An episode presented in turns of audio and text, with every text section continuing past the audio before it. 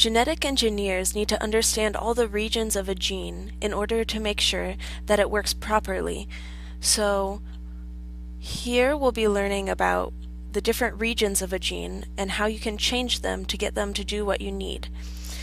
So every cell has thousands upon thousands of genes.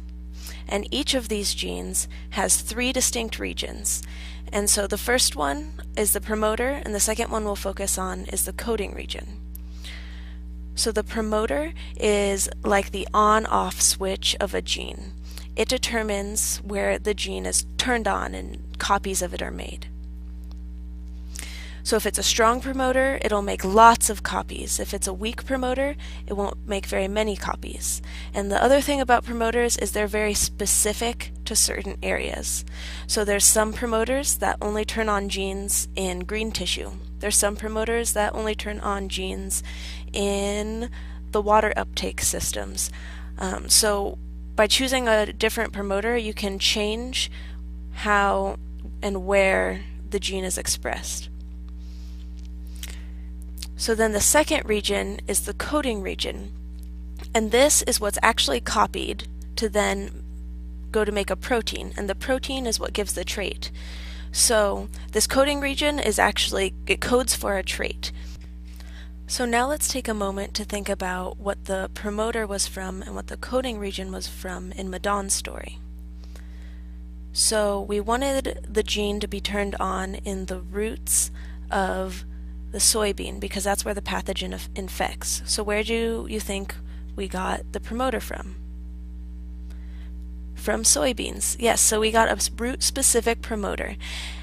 And then we wanted resistance to the SDS pathogen, and Madan had found an Arabidopsis plant that naturally had resistance.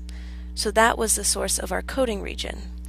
He was then able to stitch these two regions together and he would to make the transgene. And so this is what was used in his process.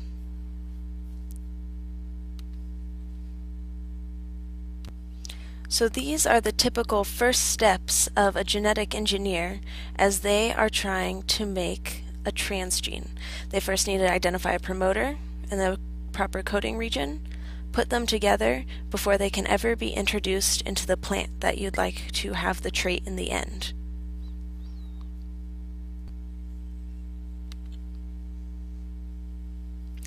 The last region that we can mention is the termination sequence, and this determines where the gene finishes copying. So this is the end of the gene.